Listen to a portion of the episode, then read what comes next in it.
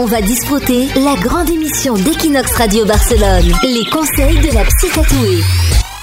On va disfruter sur Equinox Radio qui continue. La psy tatouée. Bonjour psy tatouée. Bonjour à tous. Psy tatouée qui est euh, stacanoviste car tu es venu même malade. Oui, je suis venue même malade. Tu es là pour répondre aux questions des auditeurs et des auditrices d'Equinox Radio.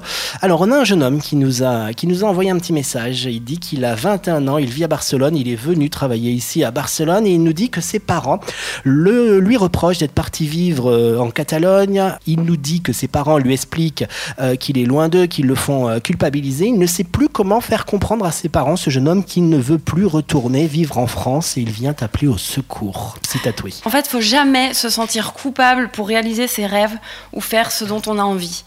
Euh, S'il vous reproche d'être loin, d'habiter loin, etc., et qui viennent plus souvent vous voir ou qui s'installent plus près, mais vous, vous vous êtes écouté et voilà. Donc, euh, s'ils se sentent seuls, c'est pas votre faute. Surtout aussi s'ils se placent dans un jeu de dans une position de victime, dans un jeu toxique, bah, vous, vous leur laissez un certain pouvoir si vous y entrez aussi, parce que du coup, ils vont vous faire sentir coupable.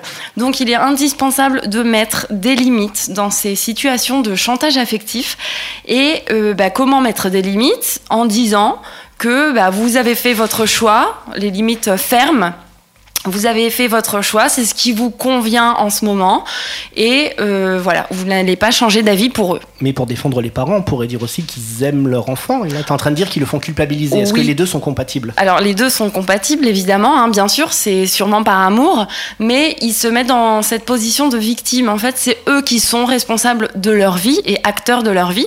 Donc au lieu de faire culpabiliser leur fils dans ce cas-là, et c'est eux qui devraient prendre l'initiative de dire bah ok, on va faire quelque chose pour se sentir moins seul si c'est vraiment le sentiment de solitude qui les affecte, hein, donc bah ou euh, faire des activités, connaître de, nouvelles personnes, avoir plus d'amis, ou bien voilà euh, aller voir leur fils plus souvent ou s'installer un petit peu plus près de lui. Donc lui, il faut qu'il dise ça à ses parents, en fait. Voilà, exactement, que c'est ses choix, ses besoins, ses désirs et qu'il va pas changer d'avis pour ça. Que pour le moment c'est comme ça. Merci. Si Tatou, on te retrouve sur les réseaux. hein. Si euh, les auditeurs, les auditrices veulent que tu leur répondes plus précisément à tous leurs problèmes, à toutes leurs interrogations, tu as un site web pour prendre rendez-vous. C'est la-psychologa-tatouada.com. Et sur les réseaux sociaux aussi, Facebook, Instagram. Exact. Et on te retrouve la semaine prochaine pour répondre à une nouvelle question. On va disputer la grande émission d'Equinox Radio Barcelone.